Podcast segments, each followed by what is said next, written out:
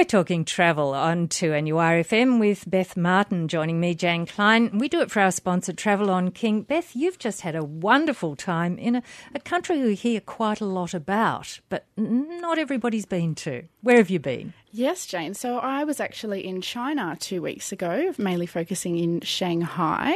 Uh, completely blew my expectations out of the water. It's a very futuristic world. I felt like I Is just it? jumped into a time machine, actually. Right. Um, so, considering the city was all farmland up until 25 years ago, it's come a really, really long way. Is there lots of technology around when you. Plenty of technology, so all of their electronics are so much further ahead than we are, um, as well as their buildings as well. They're just amazing. What interesting architecture. Uh, so a lot of the the sky towers, you can actually catch the elevator up to the 88th floor or even further and have a view of the entire city. Um, also, they do have a, a river that runs through the city, so you're really able to step back and look at the, the amount of architecture that's there and get a really nice view, especially at night time. The whole city completely lights up. Mm, do they have lots of screens for advertising rather than just signposts? They do, they do. So on their main shopping street, uh, Nanjing Road, it's, it really felt like I was in the middle of Times Square at some times. Um, so considering again it is such a young city, it's come a really long way. Now, uh, a lot of us are a little bit uncomfortable about travelling in a, a country where we don't speak the language. Um, how do you get around that? Absolutely. So I myself was a part of a tour group. This really made things easy, as you said, with the language barrier. Uh, when you're in a country where English isn't predominantly the main language, it's a really, really good idea to to join a tour.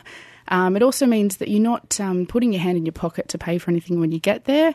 Uh, and we actually, our tour guide gave us a really good perspective, not only of the tourist attractions, but also what it's like to live there and be a local there as well. So that was sort of something that you wouldn't get if you were travelling yourself. So you get to see a bit behind the scenes, perhaps. Yes, definitely. Lots of hot tips that she gave us while we were there. Did you have much free time to explore on your own? We did. So during our free time, there's a lot of um, shopping malls that you can go to. So along Nanjing Road, the main shopping street, you can get all of your your top quality brands, so your Prada, your Guess, your Gucci. But if you're not wanting to spend so much money, they do have the fake shopping malls where you can actually purchase these brands for a cheaper price. Uh, some of it is not so much good quality, but you can pay a bit extra and make sure you're getting that leather um, and that kind of thing. So handbags, electronics, your purses, backpacks, that kind of thing. Yeah. So are they fake brands, as in uh, they're imitations of the real brand, but they still have the brand name on them? Yes, that's Oh, right. So they still have the brand name. Um, you still can get some good quality materials, but it's not the original. Right. So shopping's quite an interesting thing. Uh, anything you want? Um, I purchased a few handbags myself. Um, another thing I was really shocked by the bartering in Shanghai is quite different to other parts of Asia, whereas as opposed to asking for 50% of the price, you start at about 10%. So they will offer you a high price, but they can get it quite low. So it was a really good value for money. So you might end up with about half price or a third of the price? Probably even 20% of the Wow. price. So that's just sort of something to know going into it. Definitely, yes. Bartering's often a bit hard for some of us. Yes, absolutely. Another thing that um, that we did visit was the Old World Expo site from 2010. So they still have some of the pavilions standing. Uh, a particular one that we saw was the Chinese pavilion, which they've now turned into an art museum. So there's about 1,400 artworks in this museum. Uh, the main one that stood out for me was they've actually taken a, thousand year old painting, a scroll painting, and they've turned it into an animated version. And it's projected on a giant screen. It's about 120 metres long, um, and they've animated it. So the pictures, the people that they've painted in this scroll are actually moving and they're fishing and that kind of thing. It was really quite amazing to see. Really bringing it to life. Absolutely, it Sounds did. fantastic. Now, any interesting ceremonies that you uh, took part in? Yeah, so tea ceremonies are very popular. Uh, so if, especially if you're with a tour group, they will take you into a nice sort of Chinese temple kind of style, style of building uh, where you'll take part in a tea ceremony. So there are some quite sweet teas. So for those of you who aren't big tea drinkers, you will still find that you'll enjoy it. Uh, and when, if you do decide to purchase some tea, they actually package it up so you can get it through customs really easy as well, which is nice. Yeah, that's definitely a, a plus. They're thinking ahead for all travellers. Yes, absolutely. So Shanghai was a good experience. Oh, unbelievable all of my expectations were completely thrown out of the water. Um, so much different to what I expected. So that was really good. Travel is the topic on 2NURFM for our sponsor, Travel on King and Beth Martin. Uh, Shanghai, we've enjoyed that, but nearby is Macau, and that conjures up a fair bit of romance, I suppose, and history. Yes, absolutely. So Macau is an island uh, just south of China. So it's only a 45 minute ferry ride from Hong Kong, which is nice and easy. Um, it does have a bit of a reputation of being the Las Vegas of Asia, uh, which it definitely lived up to. so, plenty of casinos around. Plenty of casinos. So, beautiful hotels that they have, very similar to the, the Las Vegas style kind of hotel. They also have the integrated hotels, which means you can stay at a hotel and use the facilities and the casino of four different properties, which is really opens up your options for things to do to fill out your day. What other kinds of facilities, as well as the casinos, do they share? Yeah, so they'll share things like pools, they'll have activities, and one particular uh, hotel stood out for me, which was the Venetian. Uh, they actually had a gondola and a river in the middle of the hotel, and as we walked past, we um, we saw two young ladies getting serenaded by an opera singer on this gondola. So some really out there and fabulous things to see in the hotels. Even a little closer than the Italian Venice. Yeah, very close. the Macau Venice. It could become the in thing, couldn't it? Definitely. They're doing a very good job.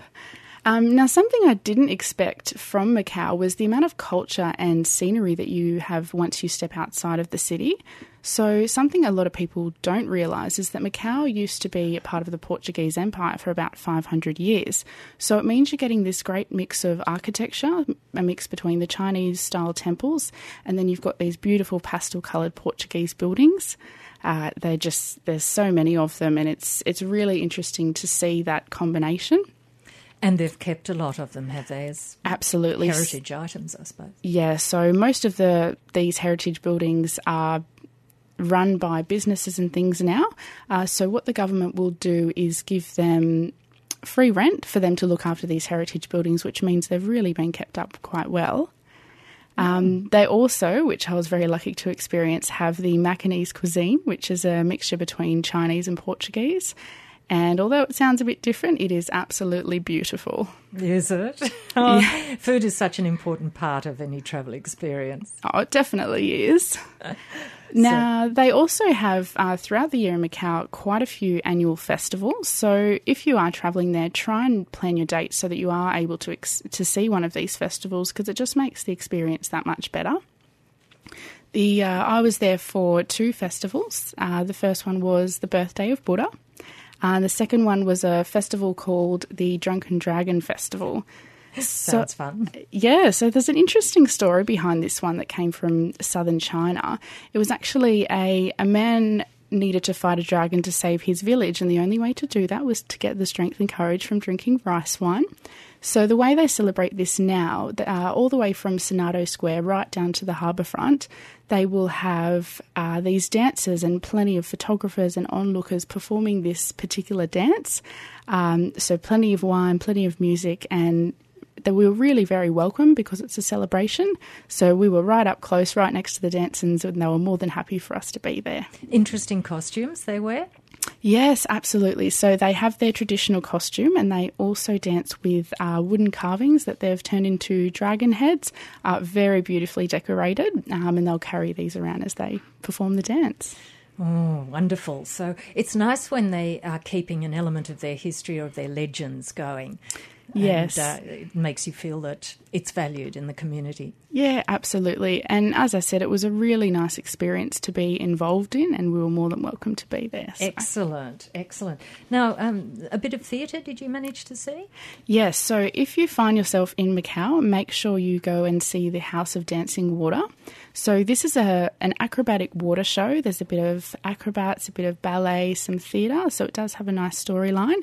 Um, and they do throw in some motorbikes in there halfway through, though. Although they're a little bit relevant, it just made it that much better. Excellent. Now, is it easy to get there uh, to this part of the world? Yes, yeah, so we've got direct flights into Hong Kong. Uh, it's a 45 minute ferry ride from Hong Kong, which is nice and quick. Um, and your currency, they're going to accept Hong Kong dollars. So if you find you want to go there for a day trip, you're going to be able to use the same currency, or they have their local currency there as well. And can you see enough of it in a day? I would say no. Uh, personally, to be able to stay there and experience uh, the hotels and be able to step outside the city and see that culture, uh, you're going to need at least two days, if not up to a week, if you've got the time. And fit in as many festivals as you can. Absolutely. Thank you, Beth Martin. Thank you, Jane. And we'll be talking travel again next uh, Friday after the one o'clock news on 2NURFM with thanks to our sponsor, Travel on King.